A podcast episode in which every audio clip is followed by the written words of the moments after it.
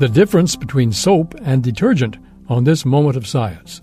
Soap has been used for cleaning for thousands of years, but it wasn't until modern chemists began to understand its molecular structure that anyone knew how soap worked its magic.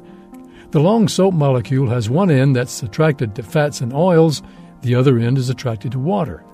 When soap is added to the wash water, one end of its molecule attaches to the oily dirt and pulls it away from the fabric or your skin.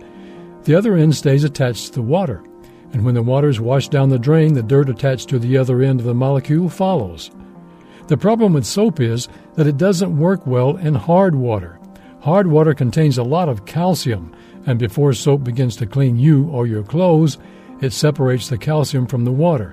This is what makes the scum of the bathtub ring. After the soap has removed all the calcium in the water, it starts to clean.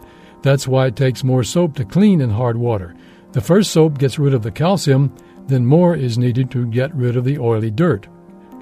After World War II, washing machines became very popular, resulting in large demands for soap. However, the public wasn't satisfied with the grungy film left on clothes. When chemists began working on a cleaner that wouldn't leave a film, they knew they needed to keep the basic structure of soap, that is, a molecule with one end that was attracted to oil and the other attracted to water. To eliminate the film, they developed a substance whose water attractive end would not have an affinity for calcium.